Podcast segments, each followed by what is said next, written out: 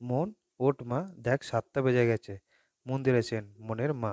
মেয়েটাকে ডাকতে ডাকতে বললেন, মন ভালো নাম কিরণ সেন। বয়স একুশ বছর হাইট পাঁচ ফুট পাঁচ ইঞ্চি গায়ে রং মোটামুটি ফর্সা। শান্তশিষ্ট খুব ভালো মনের মেয়ে এবং মেয়েটার গভীর চোখ দুটো যেন তার মুখটাকে আরও আকর্ষণীয় করে তোলে। কিরণ বর্তমানে ম্যাথনাসের থার্ড ইয়ারের ছাত্রী। প্রকাশন হলো মনের বাবা।